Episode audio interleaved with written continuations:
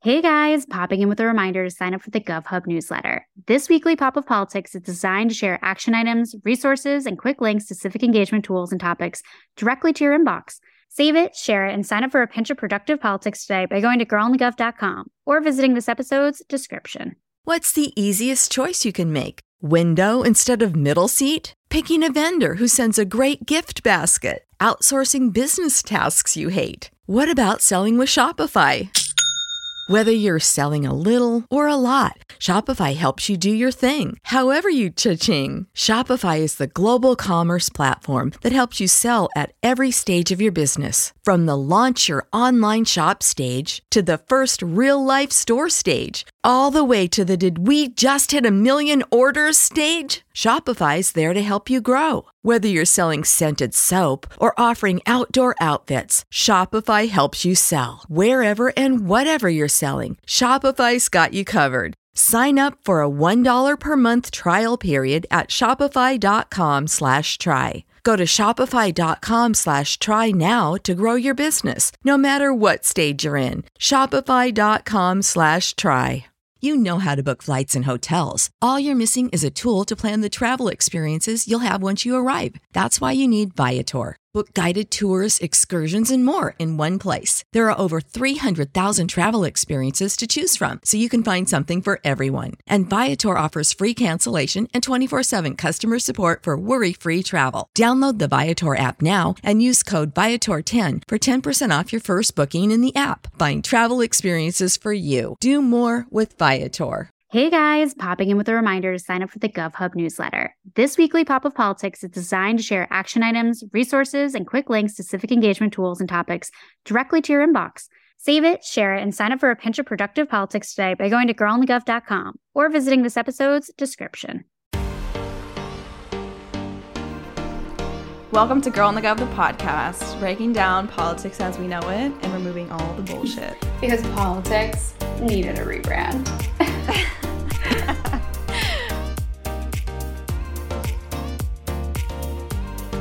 Welcome back to Girl in the Gov, the podcast. Um, exiting, not even exiting, still gliding through crisis mode over here. I am coming off the cutest little stomach flu. Samantha had her Wi-Fi stolen from her, and it's just been, it's been a saga this week, and it's a late episode, but she's here and she's ready for you, so... here we are. She is ready to rumble. I feel like I say that a lot. And I don't know, what is that from? Is that like from like a baseball game? Like it's from cheer? like No, it's from like boxing. Boxing? Yeah. I don't think I've ever watched boxing a day in my life. Where do I pick these things up? It's just a cultural reference, you know?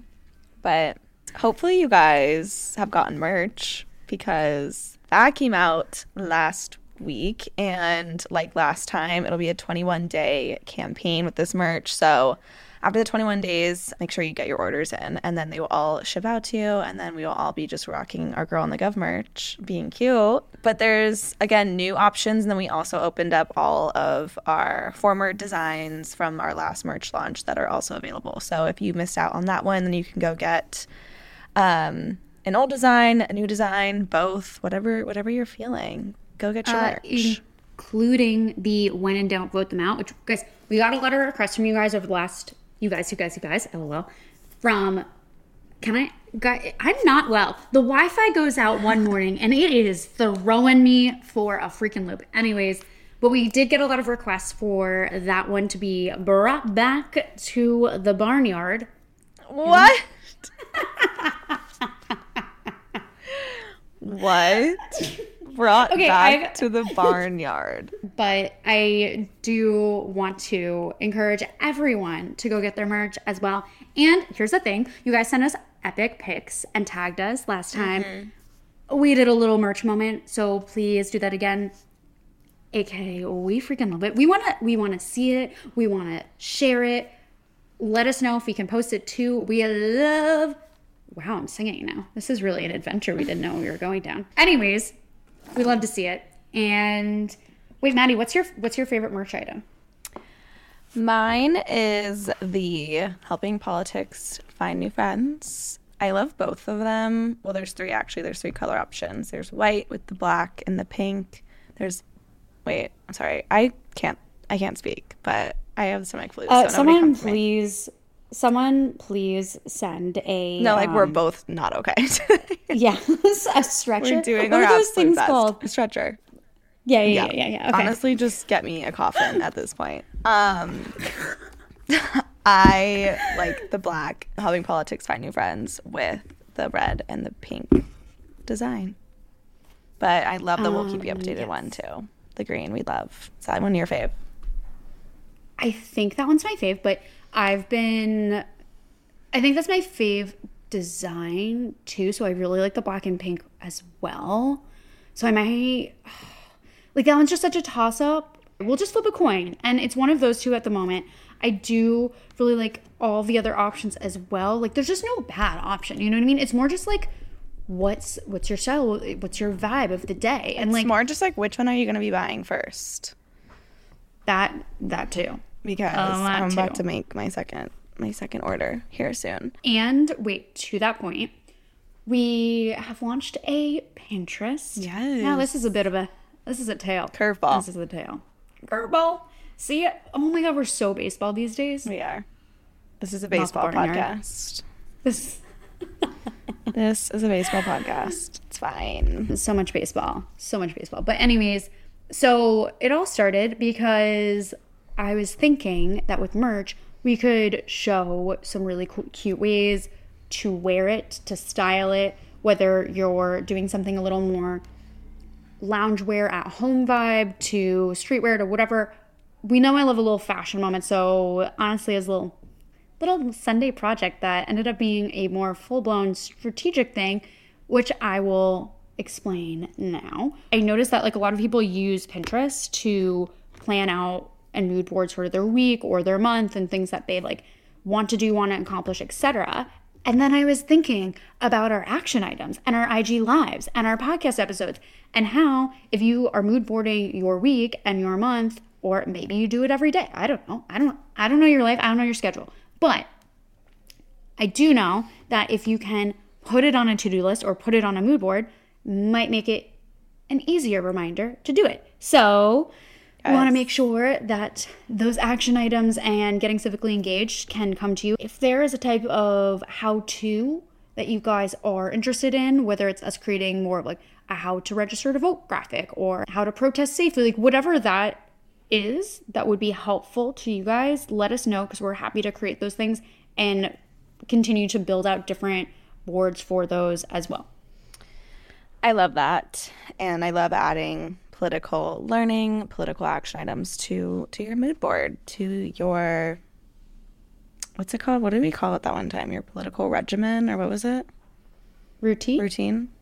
Political routine, add it to that mood board. We love. But we can get into our interview because it is an exciting one and one that we absolutely loved doing. Before we do, I will just also push out there that we have an internship available for this summer and fall. So if you are a college student and can get college credit for an internship, then go to girl in the gov dot com slash careers to learn about our all the things internship. It's social media, marketing, research. So go check it out. If you are not a college student or you're not looking for an internship at the moment, then you can join our brand ambassador program. There's no requirements for that. We got resume boosters, networking opportunities, and just a community of amazing young ladies looking to have some political impact. So come join. But I think that's it. Shall we introduce our guest? Oh, we shall. And I have been chomping at the bit, the both of us have, to not only have done this interview but to release it, because today we are chatting with Jasmine Beach-Frere, and she is running for Congress in North Carolina, North Carolina District eleven to be specific. And this might ring a bell because whose district is that currently? Madison Cawthorn's. Yep, you heard it Ew. here, you heard it here. Probably not first, like Maddie said. So nonetheless, this conversation is all about North Carolina politics, what's at stake, Jasmine's campaign, all of that jazz. So, ha, all of that jazz, get it? Anyways, let's get into it. Here's Jasmine. Okay, well, gotta get into it. You are running for Congress in no other than North Carolina's eleventh District. There's so much conversation that we're going to get into on this district. But before we get into the nitty gritty, even some of, I would say, the almost gossipy points about this district, can you give us the lay of the actual land? Like, what are the demographics? What's the district yeah. like? Voter issues? Paint it for us. Absolutely. Well, first of all, uh, I'm blessed to live in one of the most beautiful parts of the country. So just to visualize Western North Carolina, we're home to the Great Smokies, the Blue Ridge Mountains. Everywhere you look, you just see the beautiful mountains. And we're in the western third of North Carolina. So I'm in Buncombe County right now in Asheville, which is our big city in the west, and drive five minutes in any direction and you start to see the just beautiful farmlands and start to gain elevation if you head in a lot of directions. It's an, an incredible part of, of the country just in terms of the natural resources and natural beauty here. And in terms of the people here, you know, it's a place where folks do right by each other. We look out for our neighbors, have a lot of respect for people's sort of freedom and people being who they are. You know, the Their, the roots of NASCAR are in Western North Carolina. There is a, a long history of, of bootlegging here. And you still feel kind of all of that in the air, you know, and, and in terms of issues on the ground, you know, we have, I have knocked doors in every county across the district. And then I've been serving in local elected office since two thousand sixteen. And the issues that no matter where you are, people are bringing up are broadband access, which is so critical. Yeah. It's really something we need to treat as a, you know, as a utility right now. And if you don't have it, it makes so many parts of life hard. Our our area has been hit really hard by the opioid crisis. So many people have experienced the heartbreak of that. And that's something people talk about a lot. Creating jobs across sectors that you can actually raise a family on is a big one. And then, uh, you know, preserving the legacy of the farms here, just incredible family farms, and supporting our farming community in how we move forward. And that's everything from, you know, the sort of farm to table stuff that happens here to preparing for extreme climate events and how the farming community can really be an important part of climate change response efforts. So those are some of the big ones. Other ones are access to rural healthcare and making sure we have strong pre-K and strong K twelve uh, education. Lots. But it's an incredible yeah. part of the country and, and a beautiful one. And I'm excited to get to do a deep dive with you all, because sometimes from a distance, folks can rush to a lot of judgments and assumptions. And it's great to get to talk in a lot more detail totally. about what's actually happening in people's lives and on the ground. Totally. It's so important to kind of take away all the like nasty political stuff. Clearly lots of work to do. And I'm glad you have all those priorities. Also never been, but yeah, love we're, we're doing a trip. And I'm like, yeah, um, come on. Absolutely would love to go. But unfortunately, to kind of switch gears into the more like just political rhetoric, the nasty stuff that we see just on our day-to-day is specifically about a certain man, Mark Meadows. So can you kind of give us a lay of the land of like who he is, what's the four one one, and how does he tie into your district? Absolutely. So Mark Meadows represented the district through several terms before he basically abandoned post and went to work in Trump's White House, leaving this our district unrepresented for a period of time. And then Madison Cawthorn was elected. Of course, Meadows has been in the headlines a lot recently for the role he appears to have played in the January sixth insurrection, and then even more recently for what appears to have been practices of voter fraud, where he was registering to vote at an address here in Western North Carolina he did not live at, even as he was promoting sort of the big lie about election fraud. Right. You know, it's, I think it's one thing that's important to note is that in two thousand ten, North Carolina's districts were heavily gerrymandered, both around partisan and racial lines. And the courts have subsequently struck out those districts, but it took about eight to nine years of moving through the court system to happen. So Meadows was elected into a heavily gerrymandered district, a district that had been drawn not to reflect Western North Carolina, but rather to elect uh, a Republican like Meadows. So the district that he was drawn into, actually the most prominent feature of it in terms of gerrymandering was that it cracked, which is one of the terms you see in, in, in the yeah. cases around this. It cracked the city of Asheville in half and split the city between the eleventh district, which Meadows was in, and the tenth district, and basically completely dissipated the political voice and the and the voting voice of the, the part of the district where the greatest sort of density of population is. So it's important to understand that his election happened in that context. And what we have been moving for towards in North Carolina, especially in the last five years, is fairer and fairer versions of congressional mm-hmm. maps. We had new district lines in the twenty twenty cycle. And in the last year, we've had about four versions of the maps, but we finally settled on a court-ordered version of the map that is the fairest map we've seen in North Carolina in quite some time.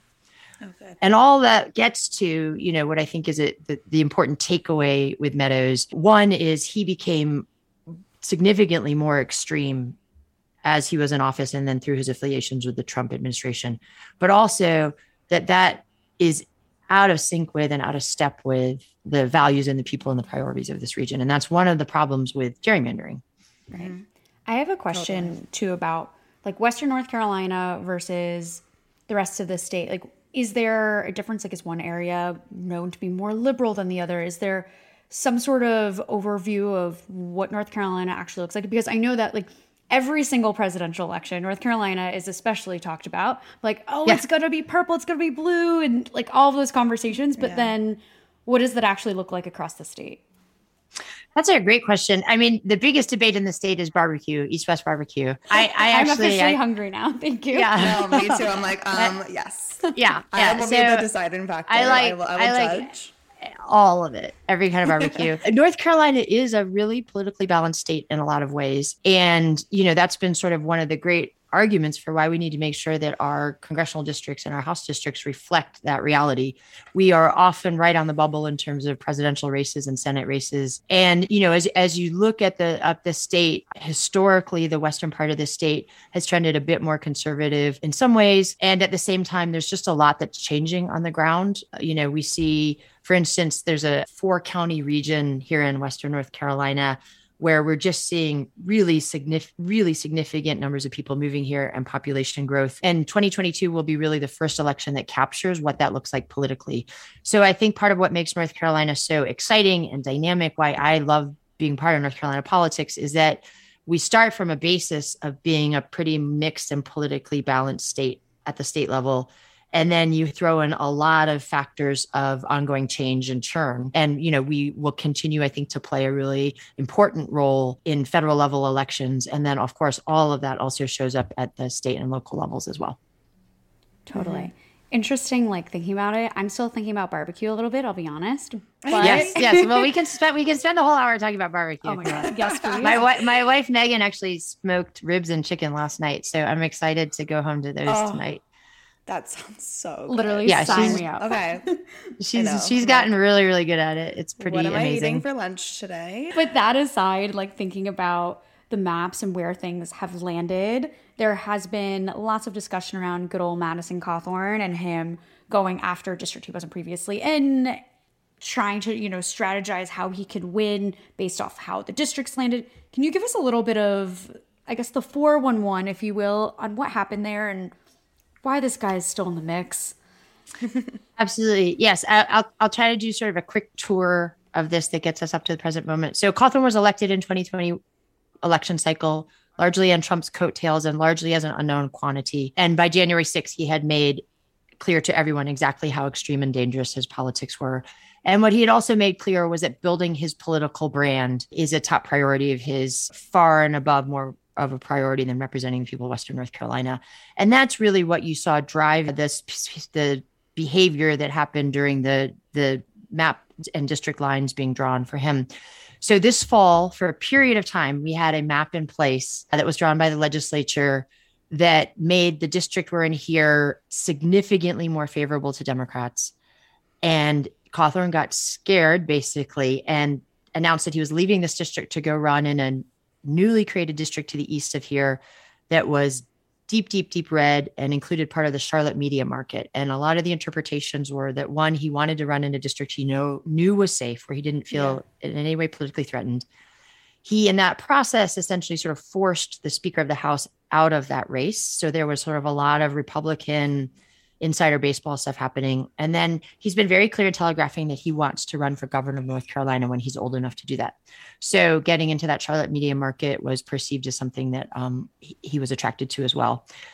The courts threw those maps out and they ended up settling on, a, again, a set of maps that are much fairer for the whole state. And within that, our district kind of settled a little bit between where it was in twenty twenty and where it was in that intermediate period. And it, it's still more favorable to Democrats than it was. We see this as a tough end, very winnable race. And the district that Cawthorn had been running in disappeared.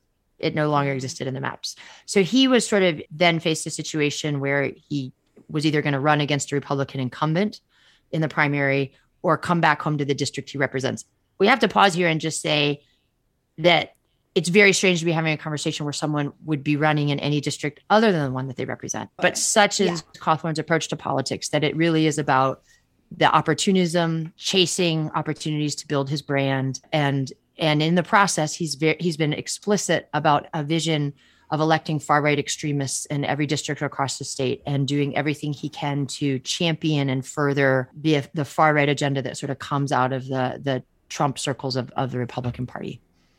And that brings us to today, where I'm running in the Democratic primary. We're feeling incredible about our momentum as we head into primary season here.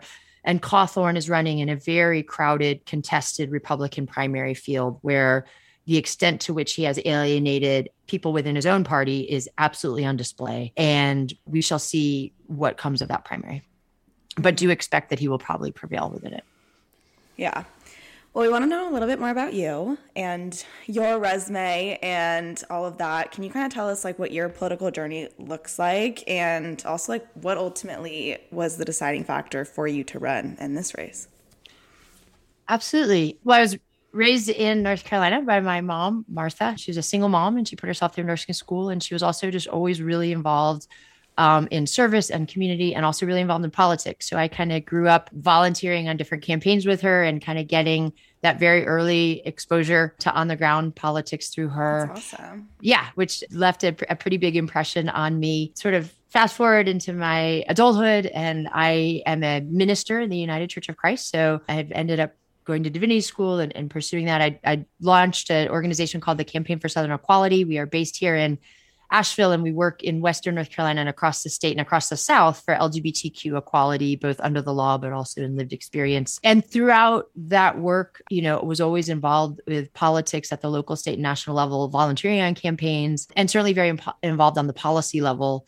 And it was kind of a convergence of that that led me to running for office on a very personal level. I have you know, known the experience of being the beneficiary of policies that are meant to lift people up. I went to North Carolina public schools, and it opened all kinds of doors in my life, but also being the target of policies that are meant to demean and exclude people. Growing up yeah. as a gay person in North Carolina, I grew up under the, the long shadow of a, a sort of lineage of laws and policies that were meant to send a very clear message that, you know, that L G B T Q people weren't, weren't quite welcome here. And we've mm-hmm. done a lot to change those laws, and that work continues. But I just, just in a very personal way, understand that and, and yeah. want to make sure that we are always building political tables where there's room for everyone, and certainly room for people who've been impacted by policy in those kinds of ways. So I ran for office for the first time in twenty sixteen for county commissioner, which is a local elected office here. Um, I was reelected in twenty twenty, and it's been just an extraordinary honor, and it continues to be, to serve in that role, doing policy making at the county level. And it, it is that experience in a lot of ways,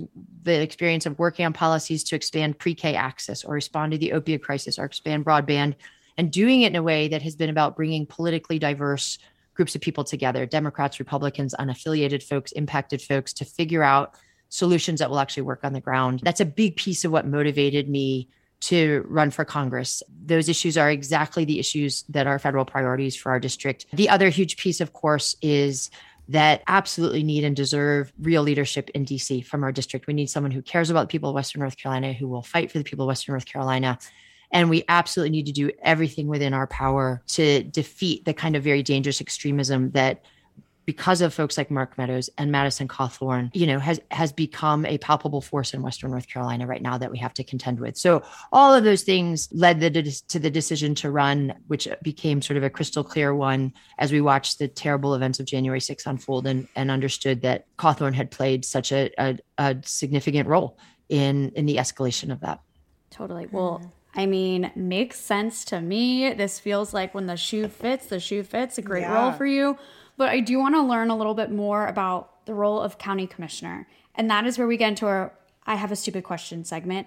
What is a county commissioner? Can you walk us through what that job entails?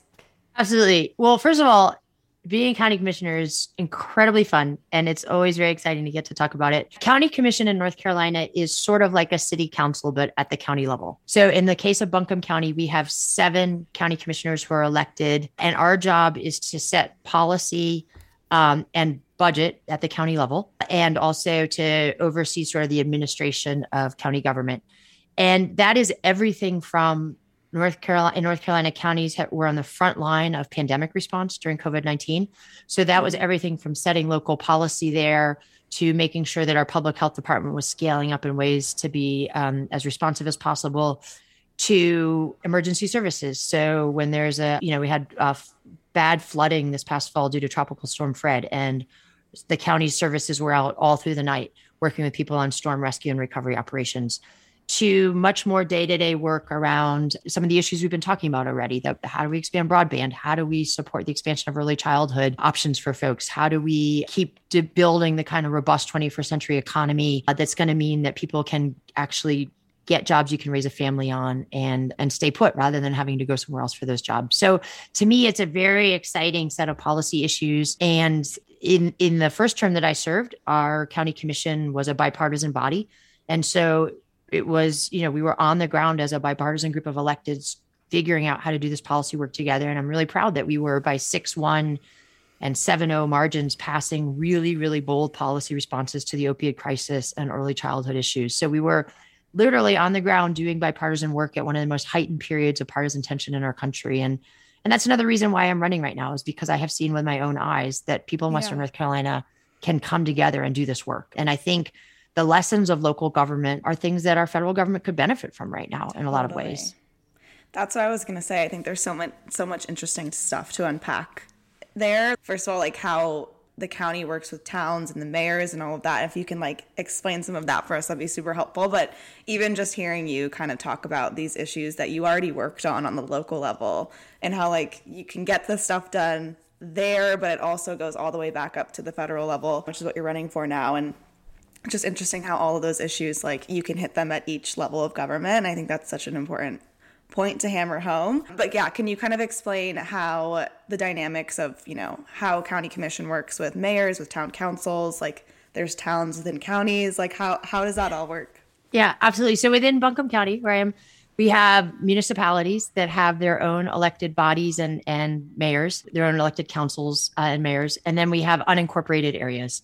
And so within the municipalities, those town councils, city councils, and mayors are doing the policy setting and budget setting work for their municipality. And a lot of that tends to focus on issues around planning and growth and development and infrastructure. And there's a tremendous amount of partnership between municipalities and county government. And, and there ought to be. You know, it's our job as electeds to do our very best to work with other local electeds, state and federal electeds, because that's really when government can best serve the needs of people, when you have that level of, of coordination and collaboration going on. So there's a lot of just ongoing dialogue and, and many opportunities for sort of joint collaborative work on major policy issues. Again, certainly during the pandemic, for, for the most part, we were in lockstep around setting local policies, but, but there was also divergences. There were times where at the county level, we would, for instance, have a mask order in place, and a local municipality might decide that they did not want to have that for their municipality. So you do see that kind of divergence at times, but that level of just, you know, ongoing communication and work together is so key. And, and to me, one of the greatest lessons, not just as an elected official, but certainly as a minister and an organizer, is you just always got to keep talking. Even if you're disagreeing about ninety percent of things, the worst thing you can do is let the line go cold. And that piece of like, we just have to keep uh, the, the communication going, even even when it's challenging, because we're going to need that from each other. Mm-hmm. Uh, and our community certainly needs that from us. And, and that's sort of a piece of this as well that I think is so critical, especially in this time where there's such heightened and divisive and volatile political rhetoric, and and folks like Cawthorn are working overtime to try to divide people through lies, yeah. through toxicity, through fear tactics. And I think just being absolutely resolute in saying, we're not going to stop showing up for each other, and yeah. we're not going to stop talking to each other and listening. And that's how we will find our way through this, through this path. Totally. And I, which I feel like has become like the word of, I don't even want to say of twenty twenty-two, like the last like few years, like everything's like, oh my God, that's so toxic. Her vibe is toxic. This thing's toxic. Like that. I don't think I've heard this word used more than like since Britney Spears came out with the song Toxic. Like that is where we're at with that. But I do have like a silly question of like something you said. You mentioned like unincorporated areas. What is, what exactly is that? Like, and who then manages those? Wait, that's actually so funny you asked that too, because this is such a tangent. Here we go. I love it. Um, No, um, Amy Schumer came out with her like comedy tour list of all where she's performing, and there's like none in NorCal where I'm at except for this one town, Brooks, California. And I look it up, and it, on my maps it says unincorporated community, and I was like, what is this, and why is she going there? But now I'm so curious because I had the same exact question from looking at that. Yeah, absolutely. So unincorporated is an area that has not created a town, basically. So it's often here, it's often places that are a little more rural and where there's not necessarily sort of a, a population hub where there's been more development. And so there's not a basically a town or city government in place. So the county is the government there. So when we set policy at the county level, it applies in the unincorporated areas, and then municipalities can decide to join those policies or not. And it's an interesting, you know, I mean, this this could really become a tangent, but it's an interesting push-pull. Like there's a lot of reasons why folks don't want to incorporate into creating a town. They want more freedom. They don't want as much sort of government presence. They don't want to have to pay another layer of taxes, which is one thing that gets triggered. The argument against that is that as you see more growth happening, all of a sudden you want stuff like sidewalks and you want stuff like sewer lines and the kind of infrastructure pieces that cities and towns are typically responsible for. So those are some of the ways that that it, that those issues sort of are playing out in this moment right now. Mm-hmm. That is so interesting. And so I don't think New York so has, oh, no. I don't know if New York has many unincorporated areas. I, California probably, yeah, there are probably quite a few yeah, as you go up and down the coast. It's a few like, yeah, it's like a few hours away. And I told, there's a lot of rural areas, areas in California too, but I was like, okay, I get it. Like shout out Brooks, California, Amy Schumer is coming, but like, can you come to San Francisco too? It's like yeah. the only, her only There must show. be a story like, there. I know. I'm so curious. Yeah. Well, when so you get funny. to the bottom of it, let me know. I will for sure. I'm like, okay, start the investigating. Well, moving on to, and kind of diving deeper into, you know, you talked about your role as an ordained minister. Can you kind of shed light on, on that role and kind of dive deeper as to how that's now kind of trickling into your platform and kind of how you want to approach this role potentially? Yeah. I mean, just on a really personal level, faith is my anchor. And it's sort of a, a lens through which I understand the world and relationships, and and and also it provides like a really clear set of instructions um, about how to how to live. And so, especially right now, you know, there's there's so much on, on the line, there's so much at stake, country right now, and and you feel that. I feel that as a parent, I feel that as a person. You know, it's really it's the place I go to for calm and strength and hope, and and and so that's just sort of a very personal piece of it. You know, in terms of what does that mean, both being in elected office and then running for Congress, a couple of things. One is it is a really important place to build connections with folks. You know, what I just said is true for so many people across Western North Carolina. Faith is where they go to make sense yeah. of the world on the best days and the worst days. And and and I feel like, again, that's part of the way we find our our, our way through this together is we figure out What are what are those places where there's something in common? We may not always agree on exactly how you interpret a piece of scripture. We may be coming from different traditions, but that concept that faith is an anchor in your life is something that that you know really resonates deeply. And so, just from the level of connecting with people, which I think is such a huge piece of both how we serve in office and how we run, that you're always doing a lot of listening, that you're out there just being with people. That's yeah. a big, big piece of it. You know, and and and faith is a place I go to when I have to make tough decisions, not necessarily to dictate what the decision will be, but to pray for clarity and and to pray that I can act act in a way that is best for the people I represent. And so I so I bring it in in that way, not not so much in the sense of, you know, of bringing faith teachings into into the actual right. work of it. Yeah. No, and I think that's like an important clarification too. Yeah. Of just sort of knowing where that falls within your platform. And one of the things that I know is within your platform as well is that you are a pro-choice pastor. And as someone from like literally like the North, like I'm also sitting in freaking Manhattan. Like, I mean, I she's a Yankee. I'm a full-on Yankee, like surrounded by a bunch of other liberals. And so like for this and for I think other people around here too, like what does that mean? Like, what does that mean to be like a pro-choice pastor? Can you shed some light on that? Absolutely. So what it means is recognizing that the right to choose and the right to privacy that is the foundation of that is protected under our Constitution. And and that's really clear. And I think something that's so critical, especially when religious leaders are in elected office or running, is that we're really clear about the difference between what our private faith beliefs are and what the Constitution protects for everyone. And we're really clear about not having anyone's religion be able to be weaponized to infringe upon or restrict other people's constitutionally protected rights. And the right to choose is absolutely under attack right now in our country. So I would absolutely support federal legislation that wouldn't just codify Roe v. Wade in federal law, but would do the work we need to do to make sure people can access the reproductive health care that they need over the course of their lives. You know, for me, this is an issue that is between uh, a person and their doctor, and the decision about whether to carry pregnancy to term or end a pregnancy is often an incredibly difficult, painful one. And, you know, and, and I think when you talk with a lot of people in private settings, they will recognize that. And part of our work as a country, and it's particularly key in time right now as we're waiting for the Supreme Court ruling, is, is just being absolutely clear that it is entirely possible to be a person of faith. I'm a Christian minister, and I, with, within my religious beliefs, I support people having the agency to make choices about their own bodies. I think mm-hmm. that's critically important. And I also support the sacredness of life and know that within this issue, you know, there is a lot of pain and heartbreak for folks. And we also have to be able to talk absolutely clearly about the constitutionally protected rights that are there and that are under, have been under systematic attack for decades, and what we need to do to protect and shore up those protections. So when I tell you, when I say pro-choice pastor, that's what I'm talking about. Totally. Mm-hmm.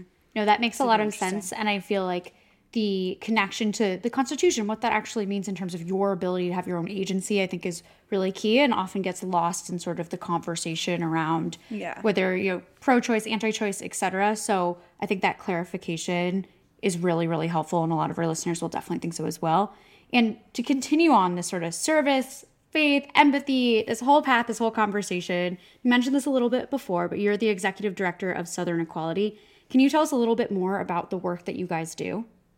Absolutely. Yeah. So we launched the Campaign for Southern Equality in two thousand eleven. And at that time, the, the team that launched it, we had a vision of how the South, the South could help achieve marriage equality in, in our country by two thousand sixteen. People thought we were absolutely insane and thought that maybe the soonest you'd see marriage equality in Mississippi would be twenty thirty if you were lucky. But what we saw on the ground and what I knew to be true as, as someone who, you know, is proud to be from the South is that what was actually happening in people's lives and in small towns across the South pointed towards a much different possibility. And we, for the last, you know, during that that period of time, we had the chance to help win marriage equality in Mississippi and in North Carolina and work with thousands of people across the South to stand up and say, we're ready for this and really help accelerate the path to getting there. And what we do uh, each and every day is a mix of organizing. We're often in small towns and rural communities. We're sometimes at state houses, organizing across the South to defeat anti-L G B T Q legislation. We are unfortunately in a season of just extraordinarily cruel, unprecedented attacks on transgender youth. So there's a tremendous mm-hmm. amount of work to do. And also just uh, doing incredible work from whether it's healthcare settings to schools to working with artists across the South to basically create communities where L G B T Q people can be themselves and and and not have to leave home to be who you are, to love who you love. And that's what the work mm-hmm. is about at the end of the day. And it has, you know, I've been on the ground for more than a decade organizing around these issues, often again in in just amazing small towns and, and rural communities across the South. And it's at kitchen tables and in church basements and in libraries. And you're having conversations with folks who are saying, you know, I've I've lived in this town my whole life and I've I've never been out and, and I'm ready to take that step. And walking alongside someone as they hold hands with their partner for the very first time, walking down Main Street in their hometown yeah. is incredible. Or someone who says, you know, my my my kiddo is nine years old and she just came out as transgender. And, and I'm going to fight for for my kid and, and tell me what I need to do. And that mom is showing up at the legislature to testify before subcommittees again and again and again to beat back a trans sports bill, for instance. It's just incredibly powerful. And, and at the end of the day, um, it's so hopeful, right? I mean, you just see right there in front of you stories that speak to, I think, exactly this moment that we're in in American life, where it's like we are fighting for a country where there's a place where everyone belongs and fighting for a country where everyone has an opportunity and, and fighting to finally move past this long shadow of, of thinking that in America, we exclude people. And in America, we pass laws and policies to target children, to exclude them. You know, so we, I mean, it's a daily uh, honor to do the work and certainly a daily reminder um, of how powerful it is when people come together and decide that they're going to sort of use their voices politically from the ballot box to the state houses and, and insist upon this piece of saying, you know, this is our home and we're going to change the way things work here because because it's the right thing to do. Yeah, that's awesome. Moving forward, we recently posted a TikTok about Madison Cawthorn and one of the, you know, just absurd things he did, he said, and people were triggered. People had a lot of questions, and a lot of questions for you, actually, and so we wanted to bring those into this conversation and bring in some audience audience questions for you. Okay, so great. Let's get into them because we got a few. First, we have kind of touched on this a little bit, but what is the biggest issue facing your constituents and how will you work to resolve it? I think the biggest issue is an absolute crisis and absence of leadership. We have not had someone representing our district in Congress in a very long time who shows up every day to advocate for the priorities of Western North Carolina and do the critical work of passing policies that will deliver real results here. We didn't have it with Mark Meadows. We didn't have it when the seat was absent, what was it, vacant? And we certainly don't have it now with Madison Cawthorn. Yeah. Well, very good thought. And on to the next question, which is, what is your stance on student debt relief?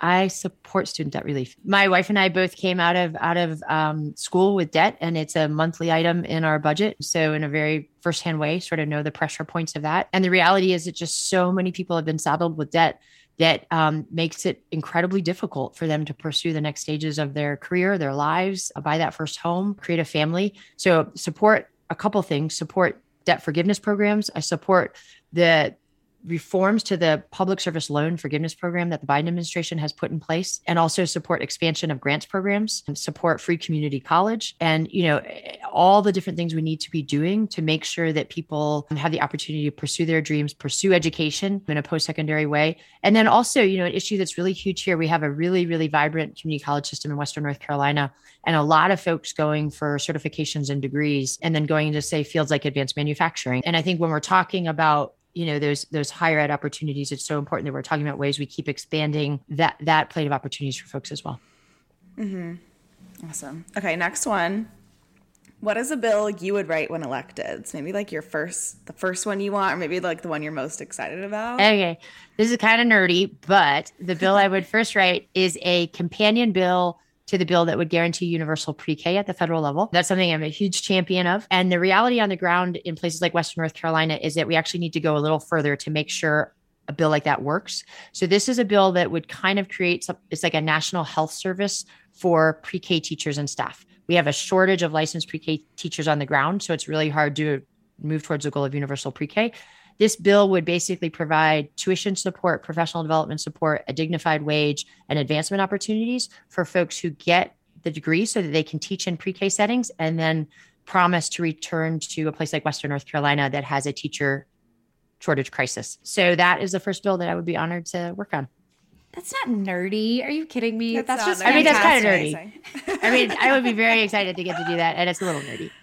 Oh, I love I know. Yeah. But I that piece, it. I mean, that's a huge piece that I think about a lot, right? Is we have these very big, bold, aspirational policies yeah. that are so critically important. And then you get down to the on the ground perspective of what does it take to actually make this work in every district across the country? And the reality is it takes different things in different districts. And so totally. That's sort of an orientation that I'm really interested in is, especially with some of these, these big, big opportunities that are right there in front of us, if we can figure out how to how to how to move the bills forward at the federal level, the companion programs and strategies that are required to make them work everywhere. Mm-hmm. That's super interesting. Definitely an important point. All right, well, this one I think is pretty key for next steps, and it's how can we help her win if we don't live in her state? Ah, I love that. Well, so many ways. We so this is a campaign that is rooted in Western North Carolina, and also the path to us winning involves folks being all in from all over. And that means a couple of things. One, of course, it goes without saying, if folks are in a position to chip in, we would be honored to receive your donation, and we'll put it to very good work. Uh, we're building the largest organizing program that Western North Carolina has seen for a congressional race, and it will go right into that. We also have ways for folks to be part of that organizing work. We do regular virtual phone banks, and then we have folks coming um, into the district to knock doors with us. Uh, so there's lots of opportunities for that. You can go to jasmine for congress dot com. Click on the volunteer page, and it'll walk you through those options, and our team will get in touch with you. And and we have just been overwhelmed by the level of support that we're seeing from every county in the district, but also from folks all over the country. It's been incredible. Yes. I we actually that. are doing a, a friends and family weekend of action from April twenty-eighth to May first. This is when early voting gets started ahead of our May seventeenth primary. So these four days are really critical period. And my sixth grade teacher is coming in to knock doors. My mom's coming in. So we're doing a really, really big push to have people there at early vote locations with us and out knocking the doors as, as early voting kicks off. So we do as many things like that as we can just to make it really fun, and would love for people to join us. Yes, I love that. And just for everyone listening, I think it's also lost on a lot of people that it's like, you can still help these campaigns that you're passionate about if you don't live there. And those are all awesome options. Next question, you kind of touched on this with the bill, but I don't know, maybe maybe you have a different answer for this specific question, is what policy area are you most passionate about?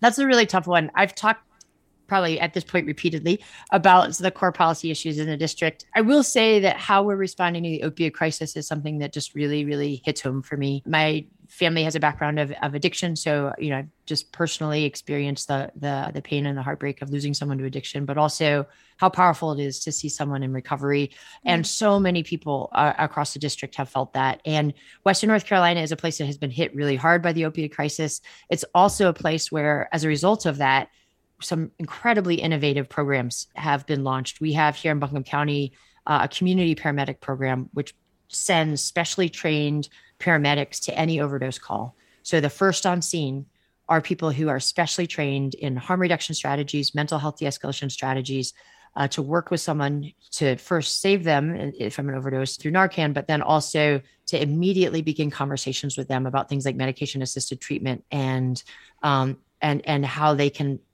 if they're ready, take that first step towards towards getting the treatment they need.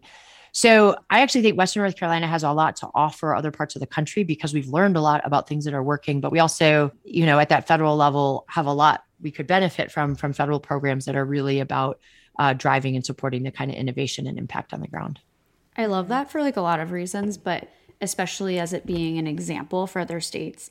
I feel yeah. like Maddie and I both being in California and New York often talk about like the example of like something happening in that state politically and it often being a catalyst for change other places. But I think North Carolina, and to your, you know, point, what you're saying is becoming that as well. And I think that particular type of program is definitely something that should be replicated elsewhere. And I mean, definitely sounds like something New York could use. I'm yeah. sure California yeah. too. Like, so that's super exciting. And to sort of see what is else, you know, to come in yeah. that category and that leadership.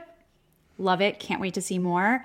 But in the meantime, we have one last question. And this okay. is, if you win and during your campaign, how do you reach out to people that are blindly supporting Cawthorn?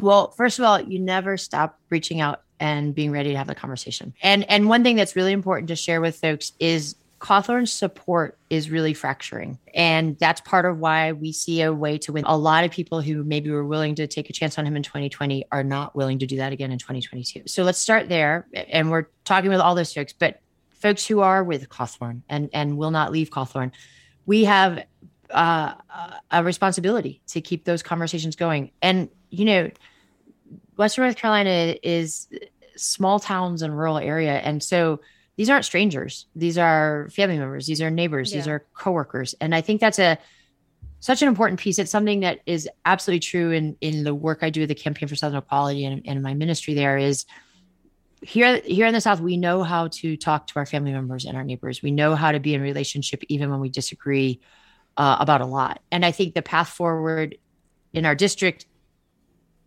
helps show what the path forward can be in our country, which is that we have to keep space at the table for everyone. We have to hold everyone accountable to the same standards of like, you got to tell the truth. You can't, you got to stop lying. Okay. You can't mm. keep lying. You can't keep threatening people. You can't keep talking about bloodshed. You got to yeah. stop doing those things, but there's a chair and a seat at the table for you. And, yeah. and, and that approach is, I think, the medicine for what ails us in this moment, where folks like Cawthorn are doing everything they can to divide people and keep us apart from each other. And when you're apart from each other, you know, you you you, you don't see each other very clearly anymore, right? You stop listening to each other. You stop hearing yeah. each other.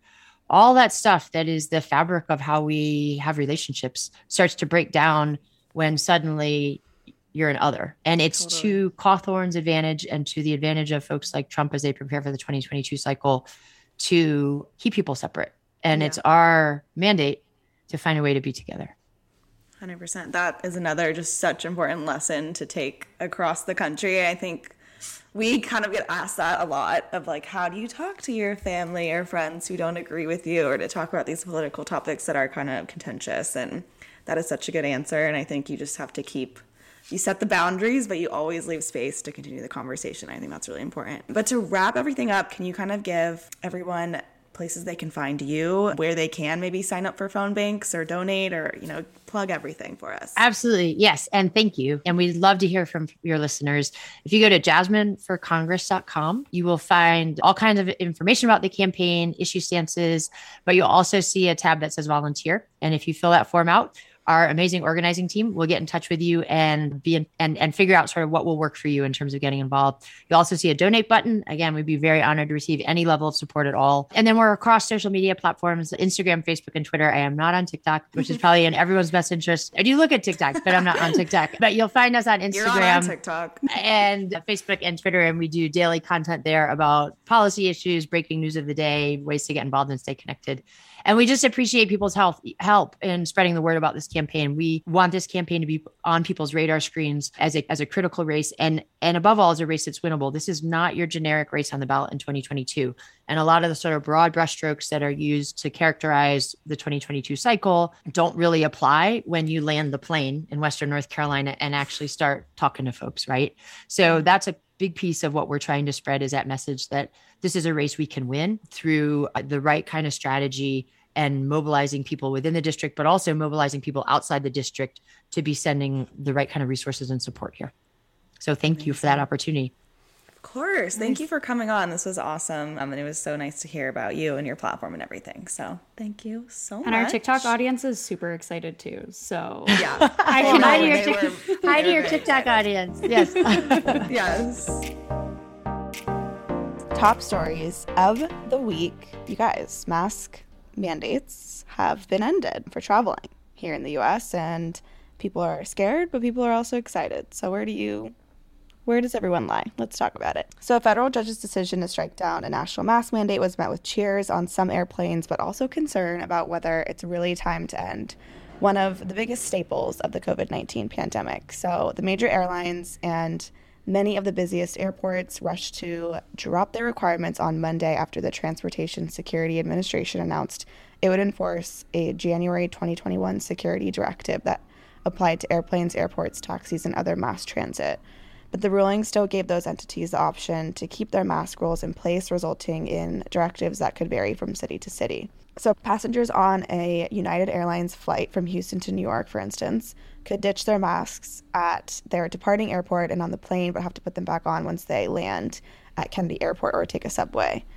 So all very interesting, but in a fifty-nine page lawsuit ruling, U S District Judge Catherine Kimble Mizell in Tampa said the U S Center for Disease Control and Prevention overstepped its authority in issuing the original health order on which the T S A directive was based. She also said that the order was fatally flawed because the C D C didn't follow proper rulemaking procedures. And so she's actually an appointee of former President Donald Trump, and said the only remedy was to throw out the mandate for the entire country because it would be impossible to end it for only the people who objected in the lawsuit. Interesting. Also to note, this judge was ruled by, let me get the exact name of like the exact association, but when she was nominated, they were like, no, no, no, she's not qualified. Classic. And not in a way where it's like, oh, like she's not qualified for sexist reasons, like not qualified as in she has not been a lawyer long enough for this position to make sense. Mm-hmm. So I'm just putting that there. I, yeah, there's actually, shoot, I'm pretty sure it's N P R. I was reading it this morning. I'm going to try and throw that. Maybe that's our read of the day. Anyways, it's a whole debrief on her career and the sort of background on it. Going to throw that in the uh, old descriptione. Love. Love, love, love. But the wearing of masks aboard airplanes sparked online flamethrowing. I am just imagining a literal circus. Flamethrowing. You can't tell me flamethrowing and we're not at Cirque du Soleil. I mean, or are we at like eleven in Miami? Like, that's what I'm imagining. Regardless, anyways, that flamethrowing was happening between those who felt they were crucial to protecting people, cr- they being masks, uh, and those who saw it as unnecessary inconvenience or even o- government overkill. Some flight attendants found themselves cursed and even attacked by passengers who refused to comply. Lawsuit was filed in July twenty twenty-one by two plaintiffs and the Health Freedom Defense Fund, described in the judge's order as a nonprofit group that opposes laws and regulations that force individuals to submit to the administration of medical products, procedures, dev- whoa, and devices against their will. Republicans in Congress waged a running battle to kill the mandate. And if it does not come at any surprise, Florida Governor Ron DeSantis, what did we name him again? DeSantis? DeSantis, yes. Uh, who's not directly involved in the case, but has battled against many government coronavirus requirements, raised the ruling saying both airline employees and passengers deserve to have this misery end. Honestly, pretty calm tweet as things go. I mean, this, look, this, I, I think this one's just, it's hard because we're all like, we're all over it, but yeah. I mean, also it's also safety. Just interesting. I, I, just, I don't know. Ugh. I feel like if this happened like last month, I've been like, this makes sense. But now there's like kind of some surging of infections yeah. lately. I think hospitalizations are still low. So it's like, I think we're getting to a point where people are getting COVID and it's things are fine and we can live with it. Um, but the timing is a little bit interesting just because of that. But other otherwise, I'm like, I think I'm not I'm not mad at this. But I also have always been on the side of like masks are the easiest thing on earth. Right. And literally are an easy way to prevent the spread, and especially, you know, traveling is a huge spreader.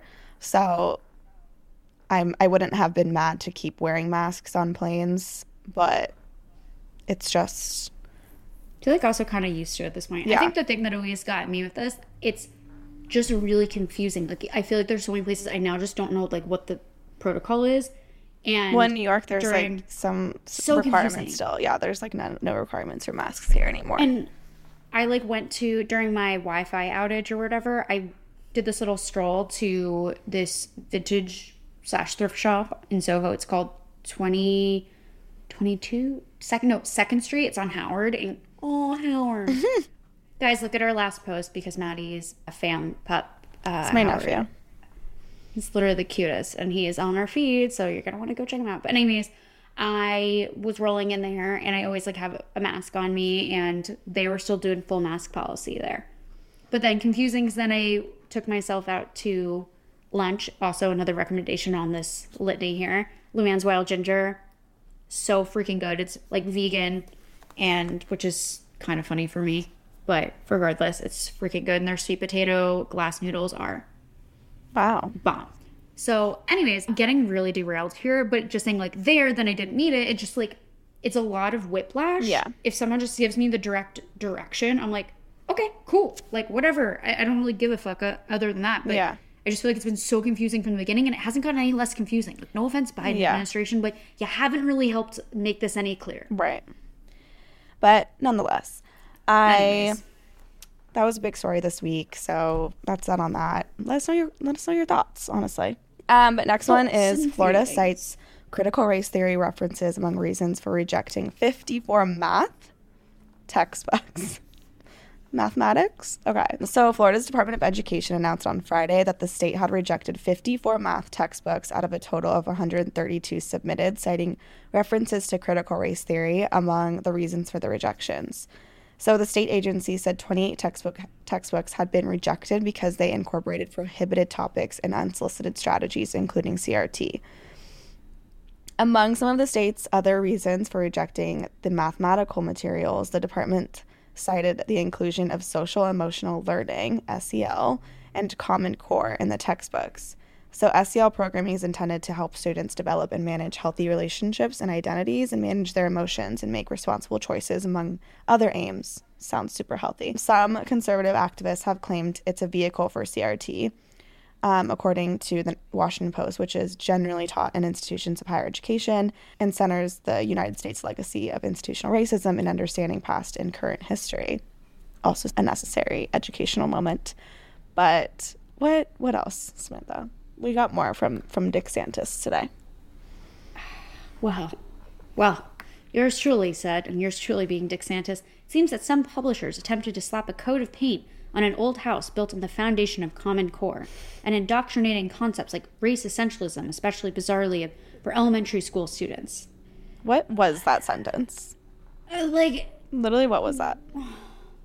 I don't know, but it gave me a goddamn headache. I can tell you that much. Yeah, I'm going to start puking again. Not from the stomach flu. Manny's going in. But the whole bloody thing is just ridiculous. Ridiculous. First of all, C R T, in my not so humble opinion, teach the fuck out of it. So secondly, are you kidding? Math. Math. Math. I really don't understand, but, and this isn't Florida. Um, I'm going to throw this on our story because our friend Brian, love Brian, he actually posted the clips from a similar type of conversation and rebuke, and Mallory McMurrow just freaking slaying the people that are opposed to C R T and all this wait, shit. Wait, is this real? It's just, wait, which thing? This last, this from Representative Anna Eskamani. She's a Democrat. She she tweeted, "I wouldn't be surprised if Florida Republican leaders are preparing to ban algebra from high schools." So she said they object to the subliminal use of brackets as an indoctrination to the concept of inclusion, and they don't like the equal sign. They hate solving problems. I just can't, like, what fucking world are we living in right now? Like, there are so many, can we just talk about, like, there are so many just insanely huge existential issues that we are facing, and this yeah. is the shit. This is the shit they're they're focusing on, they're talking about. Going through math textbooks and picking little pieces that might remind them of critical race theory, which is also just such an important lesson to teach students yeah. about our very systemically racist history. Again, I don't see how that can be implemented into math books, but it seems like they're really just nitpicking. But it's just like, why are you, why, why this? Why is this where your efforts are? Like, go solve other world crises that we have, because there's a lot of them. Florida, this is what your your tax dollars are being spent on. So I just, it's really interesting, and honestly. However, if they do want to ban algebra and want to go back in I would time, co-sponsor that bill. Yeah. Although, you know, I actually was like, I'm trying to think which was my worst math subject, like sub niche. Honestly, though, my worst topic ever was chemistry. Like, I actually used to cry at my chemistry homework. It was the only class I had a tutor for. It was like the worst year of my life. Semester. I don't even remember high school. But chemistry is a lot of math, so that makes sense. It's on brand. Oh, a thousand percent. Yeah. You're like moving all the thingamaboppers. Half-lives. Remember oh that? God, I forgot about that. Isotopes. Isotopes. Okay. Anyways, next story. Sam, bring us home. Last story. All right. Republicans hail proposal to impose committee term limits on both parties. I also explained this story to my mom last night. And she was like, so what's new? I can't get the T V worked to work. And I was like, let me tell you what I've been reading today. Well, guess what? I have a podcast, so I'll tell you. So, proposal by House Republicans to add term limits for committee chairs and ranking members to House rules if they win back control of the, the chamber. Go vote, go register to vote, make sure your friends are registered to vote, make sure your fans are registered to vote. Anyways, is getting some enthusiastic support from G O P lawmakers with a side of hesitation. Mm. Side of hesitation. Sounds like me trying to figure out which salsa I want at my local burrito spot. Anyways, Punchbowl News reported Monday that the House G O P... Maddie's looking at me like, can you not? Stop. F Y I, everyone. No, it's, it's not you. I'm just like not in my body this week. Like, I genuinely am having a hard time even getting words out. But... She's like, there's like Maddie, and then there's like a little, like a Maddie, like spirit, like floating above Maddie. I don't like, even it's... know if the spirit's here. Like, I think the spirit left me, and like she'll come back like in a few days when I'm feeling better. You puked her up. Yeah, it's fine. She's in the toilet. It's fine. I wish this stomach flew on nobody, oh, except Ron DeSantis, oh. maybe. Oh, Lord have mercy. Okay. Anyways, moving on to Punchbowl News. reported Monday that the House G O P is considering such a change, which would block several senior Democrats from keeping their top committee spots next year and force other Democrats out of coveted top slots. The House Republican Conference already has a long-time internal rule that prohibits members from serving more than three consecutive terms as a ranking member or chair of a committee, but the House Democratic Caucus does not limit how long a lawmaker may serve in those roles on a panel. The proposal won praise from Representative Tim Burchert, Republican from Tennessee, who backs legislation to amend the Constitution to impose term limits on all members of Congress. Yo, Tim, we agree. We're together. That's some bipartisan shit right there. Bipartisan bell, baby. Love that, Timmy boy. Yes. Love that. Absolutely. Absolutely agree with that. Mm-hmm. And he also said, putting term limits on committee leadership ensures we're putting the best players in these powerful positions every single term. Republicans have been doing this for years, but Democrats have been content to hand these roles to whichever members have been in Washington longest. Top Republicans have had doubts in the past about the conference's three-term rule for chairs and ranking members. In the last congressional cycle, the G O P's term limit rule was seen as a factor that contributed to a wave of House Republican requirements from top committee members who have been blocked from another term. So anyways, I am all for this. I, you know, I'm agreeing yeah, with these Republicans. Too. I think it's the changing out of power is very, very important. I mean, there's arguments on both sides, obviously, like those with the most experience being in these leadership roles in Congress, you know, has its benefits, but at the same time, I think we really do need refreshes of power, refreshes of ideas, refreshes of movements with our leadership in Congress. So totally. I am on board for this. And yeah, maybe Democrats do need to be better at flushing people out and getting new faces in. So, you know, I'm, I am hoping that this, this goes somewhere, I will say. We love yeah, a bipartisan moment. Absolutely love a bipartisan moment. And I just, I think one of the articles that I was reading on this was really pushing the fact that there is, you know, there is young blood on the Dem side. And well, sometimes obviously they get the media bites, the media moments. There's so many of them that then have to, you know, go for reelection time and time again to try and move up the ladder for these positions. And that doesn't necessarily equate to getting shit done or having new ideas and whatever. So. Mm-hmm. Yes, yes, yes. Well, I can't believe we made it through this episode because, again, crisis mode has been in full effect this week for Samantha and I. But ring the alarms. We had to get you. we had to get you guys this episode because Jasmine is iconic, and we've been waiting to get her episode out. So I hope you guys enjoyed. Go get your merch. You can go to the link in our episode description. Same with Girl in the Gov, brand ambassador program, internship, all of that is linked in the episode description. So go check it out. Follow us on social media. Go see, look at our Pinterest. Follow us there. Pin some stuff, however Pinterest works. But that is it for this week. And we'll be talking to you all next Wednesday.